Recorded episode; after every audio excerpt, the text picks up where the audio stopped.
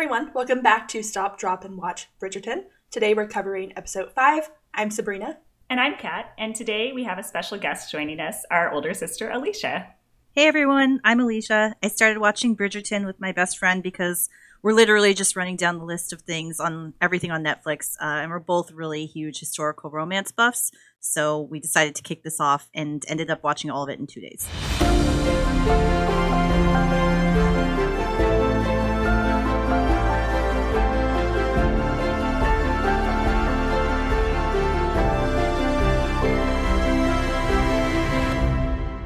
So this episode kicks off with Daphne furiously undressing to redress and then getting back in bed. This scene, I think, is just to show that, you know, she made it back in time, but I was very confused how the maid would not notice that the clothes were covered in mud in the bottom, and she just left them strewn out on the floor. I think it's really funny that apparently servants will check the sheets for blood every month, but somehow not notice her muddy dress. I always just figured she was sitting there trying to hide this mostly from her mom and less from her maid. In the breakfast scene, when Daphne comes down the next morning, the Viscountess is hungover, which is hilarious to see given the last episode we saw her downing champagne glasses constantly. And the hangover cure suggested is raw eggs and garlic, which I, I mean is the point just to get you to actually throw up? Because that's all I can imagine from that. And Daphne tells her mom, I'm engaged. And she doesn't say it in, you know, a super excited way or anything. This scene, I was very confused. I was like, Daphne is a really bad actress. Like, the just she didn't look excited at all that the Duke was going to be her husband. Especially the last scene we saw between Lady Bridgerton and Daphne was the really heart touching scene where they have a moment up in her bedroom. So I thought it was a little fishy. I don't know how as a mother you wouldn't suspect that something else is happening, but that's just me. I think she did suspect that something was up because as soon as she firstly figured out it was actually Simon and not the prince, she definitely got excited. She was suddenly over her hangover. Best cure ever, it turns out. And then she very quickly tells Daphne when Daphne kind of starts to explain about how she needs a special marriage license. Nope, you don't need to tell me anything. You know, what happened between you two is between you two. Yeah, I think when she first tells her mom, her mom has this reaction where she's like, Yay? No, not yay where are we at? Like trying to read the room. And Daphne goes, No, mother, I'm like overjoyed, truly. And it's like, sure, when you have to say truly, it's definitely never truly. From there, we're taken right to the palace where Whistledown is reported on the engagement. The queen is not pleased. And also, what you kind of get to see here is the prince had no clue that this was going to happen. Right. And Whistledown very quickly alludes to the fact that if you're getting a special license, it's probably a scandal. Or true love, one of the two. And then we have another scene where Eloise and Daphne are kind of bickering. Yeah, as they're coming down the stairs, they snipe at each other a little bit. Everyone's talking about the engagement, and Daphne and Eloise have this exchange where she's Daphne's like, "You should be so grateful because I'm setting the standards for you," and Eloise is basically just like, "I'm super grateful that I'm not you." And they have a really like familiar snipe because they both just want very different things. And you know, honestly, I thought about all of us because obviously I got married young and had babies young, and no one else in our family has done that yet. And I thought, okay, I kind of feel a little Daphne-ish here, but I'm super sympathetic to Eloise. So it was, you know, real identity struggle in that moment on the stairs. So from here, the prince comes to visit Daphne, and what I really noticed from this scene is Daphne is so much better at rejecting someone than Simon was to her earlier, and the prince is also just incredibly good at taking them. This scene again reminded me how much I really as much as we don't really know Prince Friedrich, I like him as a character. Honestly, he does like no wrongs in the show. And not only does he like a great Prince Charming, but even when he gets rejected, he's supportive of the relationship. Yeah, I thought it was really cute how worried he was to make sure she wasn't being forced. And then he was just like super supportive once she said she wasn't. But the big question I had was like, what happened to that necklace he gave her? So he gave her a necklace and then it's gone, but like, did she return it? There's no mention of it. This is becoming a mystery show about the case of the missing necklace. Yeah, I'm less concerned about who is Whistledown with where did the necklace go and does Cressida have it? Yeah, I mean, I have like five guesses about Whistledown. I just don't know where this necklace is. The only other thing I was thinking about the scene is, you know, you really feel bad for Prince Friedrich. Like, he really takes rejection well and is super graceful about it. I would say the one thing that kind of kept me from feeling really bad for him was sort of remembering that the queen forced his hand into going after Daphne. I think if that didn't happen, if he had kind of naturally gravitated towards her, I would have maybe felt worse about this. That's fair, though. I think that as a prince, much like we see Anthony and his mother, like getting pushing them towards the best match, like that's just natural in that age. So Daphne was the diamond, so he should go after that first. Then we're at another promenade scene with Lady Danbury, the Viscountess, Simon, and Daphne. Yeah, we get to see the Duke show up, not looking great. He looks like he's still wearing the same clothes from the night before. And Danbury calls him out and is like, Did you bring the bar with you too? Such a good line. Such a good I'm gonna use this now next time I have a friend who's drunk. Yeah, and then Daphne pops in with the famous cure of like, you should really try raw eggs and garlic because it's a miracle cure. And all I can think is, if I'm him, I'm thinking, if you drink that, then we're just not kissing today. I don't think there's any kissing happening between them today. This like scene really shows that they're both extremely awkward with each other now. They can't hold a conversation, and especially they can't even pretend in front of other people. Daphne tries to pretend that they're doing great and they're happy, and then Simon rejects taking her hand, which I was just like, oh, that was like a really jerk move. Like, he could at least taken her hand for right now when they're in public. Yeah, I don't know if it was a reflex on his part or if he was actually like consciously rejecting her, but oh man, such a jerk move. Speaking of pretending, we have Anthony trying to see Siena after the duel, and Genevieve shuts the door on his face, tells him she can take care of herself, and has left the town. She also says this one thing to him where she's like, she doesn't need anything else from you. And she actually, I think, kind of glanced at his crotch and she said something like, Have you not done enough? It made me wonder, is Siena pregnant too? Maybe I'm just, you know, suspicious of everyone now that, you know, Marina was revealed to be pregnant. But the fact that she said, Have you not done enough? It felt like maybe she was pregnant. I, I didn't get that at all. I missed the reference. I was definitely confused about why she says, Haven't you done enough? I mean, he's definitely done a lot of things. So, to be clear, there's more than enough things that he's done or not done, I guess, which really is the point here. But she did say it very specifically as if we right. should know exactly what that meant. Yeah, I think it was also the and she left town because we kind of know from this age if you get pregnant a lot of times you get sent out to your country cousins to have the baby in secret to try and hide the scandal a little more. From there we go to the Featheringtons household where we get a small hint here that Genevieve is refusing to pick on any new dresses because of their unpaid debt. But the more interesting thing from the scene is that Colin calls on Marina and you know they, they do their flirty banter he says like he shouldn't bring her any more flowers he should surprise her with tomatoes and penelope is like marina hates tomatoes and also maybe you should go get a tomato plant from greece which i just thought was so like over the top. I i, I think i find penelope just hilarious. I felt really bad for Colin during this scene because he's always been really nice to Penelope. He views her as somewhat of a friend. And then she's basically just like, tomatoes are cool and ps you should go to greece. Bye. And he's trying to figure out how to on one hand be nice to his friend and then court this lady while he's super confused and he's trying to be subtle about it yeah i don't feel sorry for colin really here because he should be listening to his friend not only does has like penelope been in his life the entire time but marina also lives with penelope so if she's trying to ward him away i feel like this is one of those times when you like see your friend dating a new person, you're like, oh, this might not be the best guy for you. And they don't listen, and then they come back later. So that's just me. I think people should listen to their friends a little bit more. Okay, but to be clear, in this case, listening to his friend is like, okay, I'm going to go to Greece now and get a tomato plant. so I'm not sure she was like, you know, it wasn't subtle to us, but to him, it was probably just more confusing than, you know, hey, red flag. He's probably more just like, hey, Penelope's gone crazy right now. So we are back at the Modiste with Genevieve. Daphne is there with her mom getting her trousseau ready. And I am shocked that they're going to be able to get all this ready within three days. Yeah, I really enjoyed the exchange between Cressida and Daphne, honestly. I don't love either of them, so it was satisfying. You know, Cressida comes in with her hair pulled back like so tight that it really hurt to look at her. And then everything that she says is, is kind of just like that. She knows what she's coming in to say and she threatens her. I really like that Daphne counter threatened her, reminding her that, like, hey, I'm going to be married and you're going to be just as you are right now, unmarried and untitled. And then tells her, you know, it's your choice. You can be my friend or my enemy. You would think that was the exit line, and Cressida leaves beaten, but instead she's just like, yeah, let's see if you manage to drag him down the aisle first, um, and then we'll decide.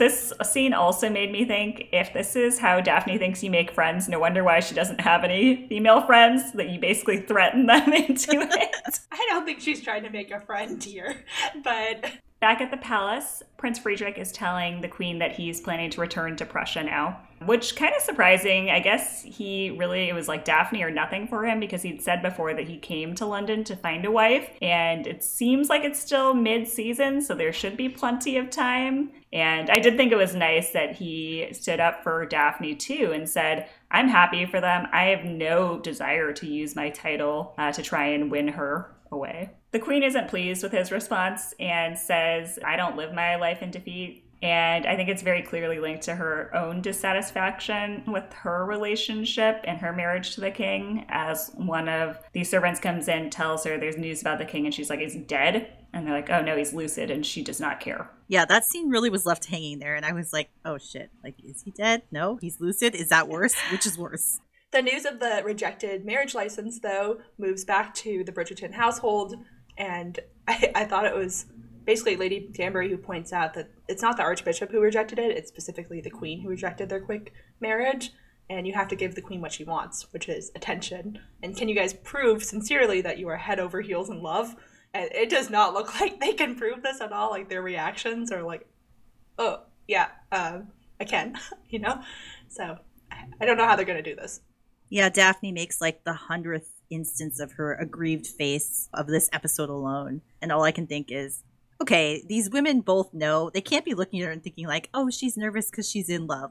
Like this girl looks distraught, like maybe someone just stabbed her in the appendix. I don't really know, but she does this through the whole episode. Given what we know about the relationship between the Viscountess and Daphne, you would expect that she'd be able to tell that it's not just nerves, there's something going on with Daphne and Simon. I think it it just must be a case of her seeing what she wants to see. I kind of wonder do they assume the scandal that happened between them is so bad that they're not really on good terms right now? Like maybe is Daphne pregnant in their mind? So they know like they might not be in a good place in their relationship, but this wedding is going to happen.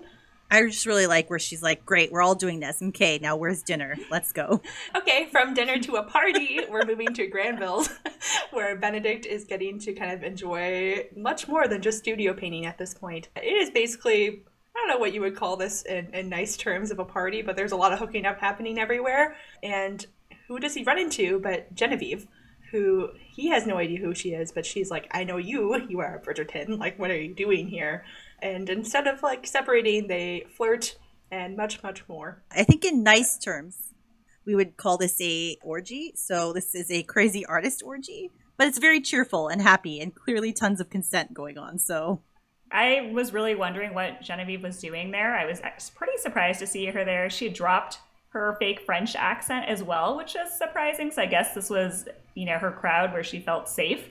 And then Benedict not only sees Granville hooking up with another man, which is the first real homosexual relationship on this show, he then hooks up with both Genevieve and Granville's wife. Which, I, watching this back, he did not know this was his wife at this point. I was actually wondering if it was possible that, like, she knew he was gonna see Granville was gay and then was like, okay, well, I'll kind of seduce him so that even if Benedict wants to expose Granville afterwards. He's now kind of in a bind too, but maybe I'm putting way too much thought into what was going on at an orgy. In the Featherington household, we have Lady Featherington telling Marina that she's going to invite Lord Rutledge over and it's time to get engaged to him. Again, we're not really sure how much Lord Rutledge knows in terms of if Marina is pregnant or if he just knows that maybe she's compromised. And this is where Marina tells Lady Featherington that Colin's going to propose to me. I feel like this is the first time Marina actually takes like a step back and realizes that she's going to have to manipulate Lady Featherington because she threatens her and she's like, You're going to get married Saturday or else. And Marina's like, Oh crap, okay, I have to do something. And that's when she drops into this whole like, You're right, and I'm so grateful to you, but if you give me this chance, then I'll go marry him with a smile. And I think it's the first time she really realizes she should use some of her politics as well.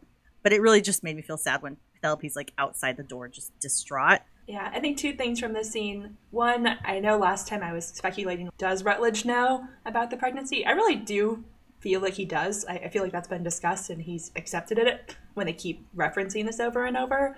And the second thing is, I really do like Lady like Featherington and Marina together. I feel like they're a good match kind of duo at this point. Like, even though Lady Featherington does hold some power over Marina, Marina can, you know, reject the marriage too. So I really just enjoy that they're both playing the game at this point, but they're playing it together. Right. They are actually pretty well matched, and I think you can tell that Lady Featherington is not challenged by anyone else in her household, really. So for her to find someone else that she equally respects, I think I actually think it's like kind of interesting seeing how she's the wheels are turning in her mind, where she's like, oh, like there's more to Marina than I realized. Oh, speaking of what's going on in someone's mind, we go over to the first king appearance and the queen in the palace. And at this dinner, it starts out really amicably, and you're like, oh, I wonder why she avoids him so much. But then quickly it turns when the king asks for their child Emily to be brought to him, and he starts screaming at her, calling her a bitch, and basically saying that, what did you do to our child?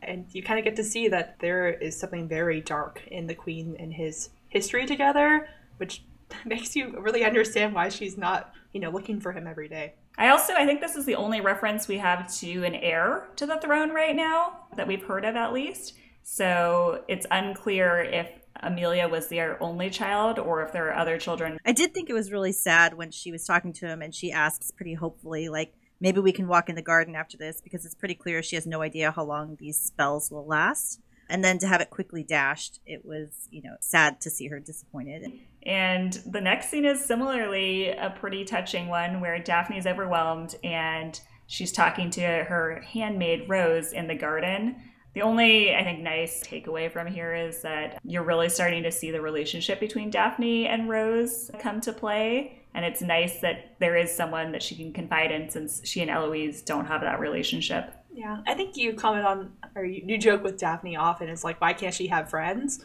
I feel like Daphne just has a lot of walls up and like putting on the performance that she needs to to get what her family, you know, so desires. But with Rose, I feel like she's the one person that she really brings it all down with. And I think for Daphne, I'm, I'm glad she has someone. Maybe will teach her that she has to do that in order to make connections. From here, we get to see Simon waking up from his hangover over at Mondrich's house. Yeah. First, I do want to comment that burnt toast is actually probably the best thing anyone's ever offered anyone else for a sick stomach on this show. So, you know, points to her. But also, I like that Simon watches the two of them talking and joking and flirting. And, you know, they have this moment where she says, You need to do what I say. And he's like, Okay, you know. And there's this byplay where they're very teasing. And Simon's just watching them very, like, wistfully. And at this point, we don't really know what's going through his mind. But he definitely sees this and there's like a softness about him as he watches them. Daphne and Simon go to have their special audience with the Queen. Just firstly, I loved that Lady Danbury didn't really fully curtsy to the Queen, and the Queen kind of calls her out on it, and she's like, "Yeah, no, not not with these knees." Love it. I respect Lady Danbury. We also have Daphne attempt to try and explain that we're just like so madly in love, and the Queen is over it. She's so bored by Daphne's explanation. It actually made me wonder if she would have made Daphne the diamond at all if they'd had any sort of conversation the first time they saw each other, because she's not into what Daphne is saying here. Daphne is just like super disingenuous. Obviously, I'm not the biggest Daphne fan, but I just feel like when she talks, she's like that person who is always trying to say the right thing politically, but you just don't feel like any authenticity coming from her, even though there may actually be authenticity what she says and that she loves Simon. You just don't feel it until Simon cuts in. It's probably those barriers that Sabrina's talking about again, where the barriers are so constructed in her mind and the way she approaches conversation that everyone comes off feeling like this this woman isn't saying what she actually thinks. I don't blame her if it doesn't feel authentic. Like Simon and her haven't talked all week, and the last thing he's been, he's been a jerk. Like, I don't know why she should be like, I love him, and that's really believable. We, we know she's not a good actress, and we know how she's been feeling all week. I don't know why we expected anything more. Because her buy-in is to get married. She needs the queen's approval. Even if she doesn't care about Simon, she's the one freaking out about her fight with Cressida. So I feel like, you know, whatever your motivation has to be, pull it out. Let's do it. But yeah, she does not bring her A game. But who does bring his A game is Simon, who gives a very moving talk, basically saying that he, he let the queen into their secret of like this was essentially a whole ruse. I while he was talking, I was really torn about like how much is he pretending versus what does he actually feel. Like I don't know if it actually started off because they were friends. I don't really think that was it. So I don't know. I, I was like I felt like Daphne, who looked like she had been struck by lightning. She was so confused what was happening. Which, like, fair point. I think, like, kind of came out of nowhere. I think if I were Daphne, hopefully I'd at least be touched by what he's saying, but I would also be really afraid of how good of a liar or actor Simon is, given how he's otherwise been acting towards Daphne since the duel. Like, that's kind of scary in the person you're about to get married to. But I thought the queen's response was really good, but also just really telling given the scene we've just seen, where she basically tells him that, you know, you're wise, friendship is the best foundation. But then she makes a like quiet aside, even if it crumbles as quickly as it's built. And then you can really tell like she's still mourning and bitter her loss of whatever she used to have mm-hmm. with the king. So that gives them their special license that they need. And Daphne and Simon get married. I was like disappointed after all the balls we've gotten to see in this show. Even Daphne's dress was extremely underwhelming. Like when I compare it to how she appeared in that like very sparkly dress when the prince took her hand, I, I was like, oh, this. I, I know it was rushed, but maybe she should have worn the old one. Like you know, like I think I would have like looked at repurposing, and even for how few wedding guests they had at the whole thing. Like they only had like their family and Modric and Simon and Lady Danbury. And I was like, I thought this was like the huge wedding of the season.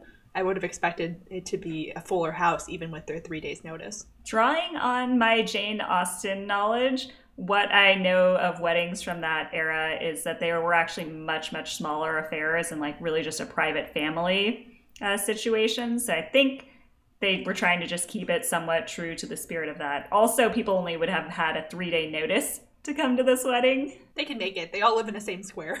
But fine. It's historically accurate. I think a lot of this has probably not been the most accurate, so I would have wanted more. Actually, I was confused. So I watched this episode twice, and at the end of the audience with the queen, she says something to Daphne about, like, I'm going to give you the choice. Do you want to marry this man? And immediately goes to the wedding. And both times I had this moment was like, wait, do they just like immediately go? Does she send for her dress and it's like, let's go to the chapel now? I mean, clearly she's had time to change because she's wearing a tiara and a veil and all of that. But it was like pretty confusing to me. I wanted to be like, well, what's the choice? Like, is it marry him now or else? But we never hear the choice, and suddenly we're at the chapel. So I guess I kind of just imagined that, that was like a shotgun wedding. I was confused by the queen's question. I, I was like, what are you setting up for? And then just like, do you just want to get married to this man? You know, I, I agree. It was a strange question, and that we cut straight to the wedding made it seem like, wait, did, was she like, you either get married immediately and that's your only choice? But I think the way I kind of interpreted it is that the queen was giving Daphne like one last chance because, you know, her own situation with her husband, the king, had so deteriorated that she's kind of she's not pushing even though this whole show she's been trying to get Daphne to get married because it's just for her own amusement and entertainment. This is kind of the moment where she remembers that Daphne, she's a woman just like herself and needs to make probably one of the most important decisions of her life really quickly. Okay, but in my head, they went straight to the chapel to get married under duress. Well, it also explains Simon's face when they're getting married. Both of their faces, really. Simon looks like he's about to duel again. Daphne looks like on the verge of tears, but not in, you know, the typical way you'd expect during a wedding. That said, her family looks really happy. Even Eloise looks at her really tenderly, and you're again reminded, you know, they have a very antagonistic sister relationship, but she does care. This also, small again, side note, I think Francesca was missing from her side of the aisle. I, if I remember correctly, she's away in Bath. I remember that in the last episode, Eloise said that she was writing to mm-hmm. her at some point too, so she's still away. And of course, at the end to put on her ring, Simon removes her glove, and it was really just like her dream where she first realized that she was falling for the Duke. Their most romantic scenes are like hand scenes. There was a light hand touch, then there's this like glove situation. I think that read for me much better than any of the other random scenes that they end up in. And so the ceremony is over at this point, and they move over into the party reception. I was very annoyed at one thing here, specifically that someone complimented her on the beautiful wedding ceremony, and I was like, they weren't there. Like there was no one else in that chapel. So it was just me being annoyed at another like small thing in the reception, the biggest part to me, the most important part of this scene is actually the Penelope Marina Colin love triangle, where after she's told Lord Rutledge is already engaged, she's out of the picture. And Penelope does what is basically the exact opposite of what Anthony did with Daphne in episode one, where Anthony was crossing every suitor off. Penelope's trying to make any other guy in the room look like a really eligible choice that Marina should consider. They have this argument at this point where Penelope tells Marina, anyone but Colin. I don't want you to trick my friend. Don't do this to a good man. And I thought Marina's response here was really on point, where she says, like, what, do you want me to marry a bad man then?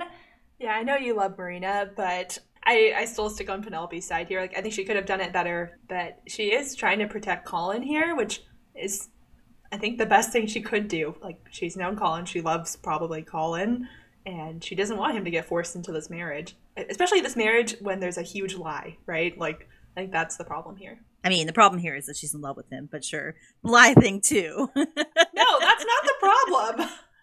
to be clear, this is jealousy. This is not like an like higher morale situation. Penelope wants him for her. Right. Yeah, like she's pointing out those other guys in the room, and she would be totally fine with Marina marrying any other man. Literally anyone else. she's like, maybe Benedict or Anthony. yeah, no, this is definitely not her just like being a high moral compass for this. She wants Colin for herself for sure. And then Eloise and Penelope bump into each other after Marina's walked away, and that one was really sad to me. They look at each other a little bit wistfully. Eloise looks back as they leave, but Penelope is just like single mindedly following her man and trying to lay stakes in that and just moves on. Okay, but we really need to talk about the Colin and Marina scene where Marina pulls him away. It's clearly her moment where she's going to try and seduce him or something. She definitely does step it up. I mean, she really tries to seduce him. Not the most convincing of ways. Like she's like, we shouldn't be alone here and he's like you're right you know he's like he's like i'm being tricked and then she steps towards him and puckers up and closes her eyes i think she could have done better at seducing here but it's another reminder that Colin is a gentleman. Like he, he's not like Anthony or possibly even Benedict. Right. And when he says, you know, you're a lady, I won't dishonor you this way, Marina realizes that she's fucked. You know, this was kind of her last gamble, and you can see her face fall. But then Colin proposes to her and says, you know, there is a way we can be together. Let's get married. My favorite thing is when he goes, yes, end of the season. She's like, so long though. I also just was like, where is Colin from? Like, he's a different breed of guy in this series. I feel like than Simon or Anthony or his other brother. He's just willing to propose marriage to her this quickly. Right.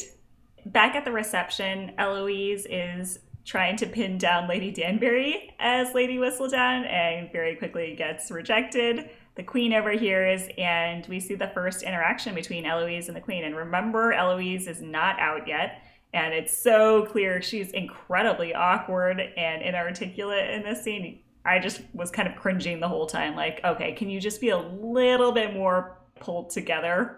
And another awkward confrontation kind of happens right after, where Granville and Benedict meet up again.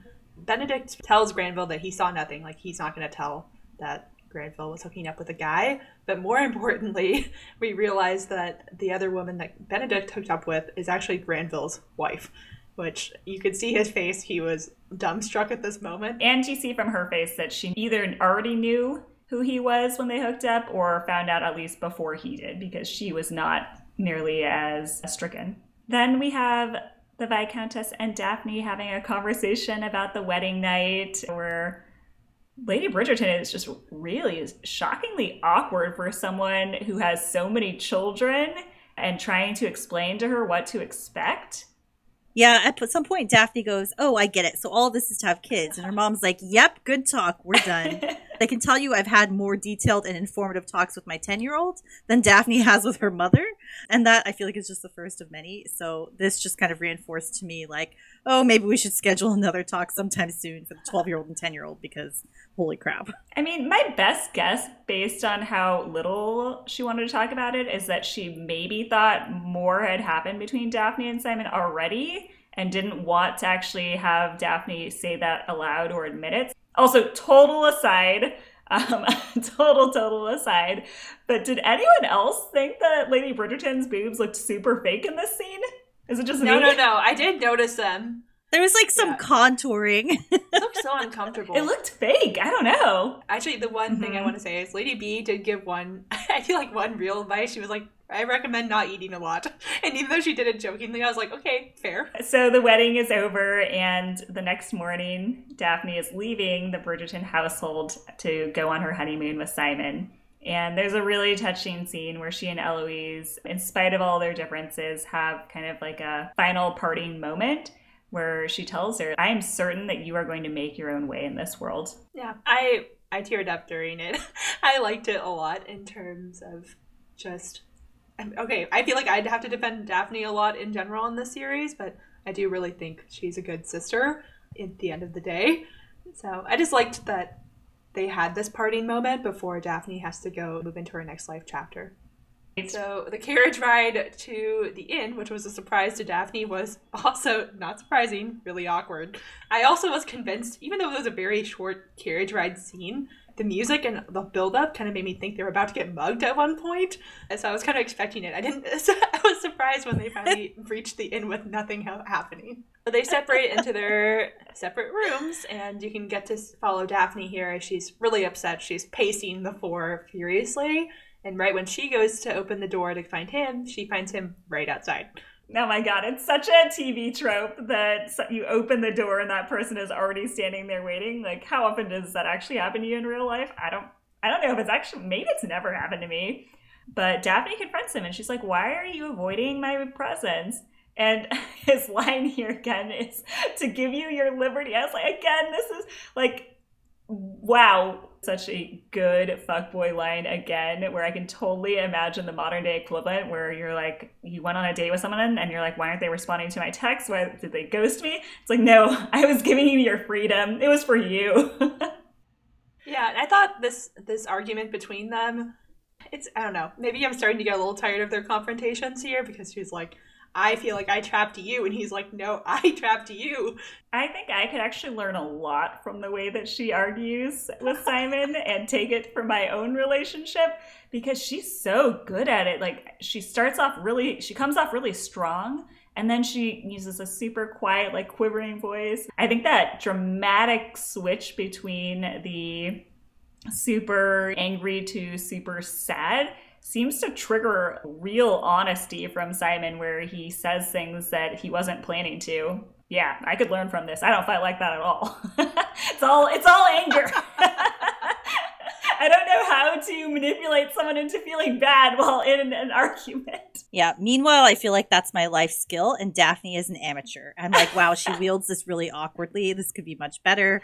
But I just really liked when he's like getting frustrated and he's dealing with everything like he does, where he's like angry, and she's like, don't be mad. And he's like, I'm not mad. And it's like, yep. This feels like the most real interaction they've had that's like most true to life. It doesn't matter what century you're in, honestly.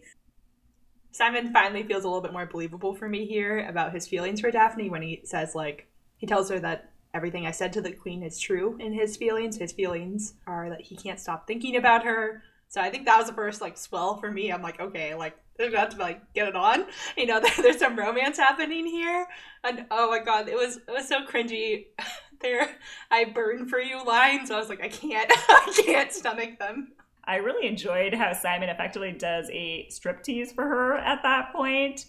And again, this is one of the first shows that I've really seen do this where all the emphasis is really on the like male body and there's such minimal showcasing of Daphne's body. I'm so used to like everything being about the woman's body and all that. And Bridgerton is clearly made for a female audience because it's all about Simon's body. To be fair, I actually really liked the details of like the shots of how he was undoing her corset and the buttons on her skirt. It felt more intimate to me than even seeing like her real body. Though I would say we get to see her push-up bra corset at this point, and I'm like, that's a really good push-up bra. like her boobs are amazing.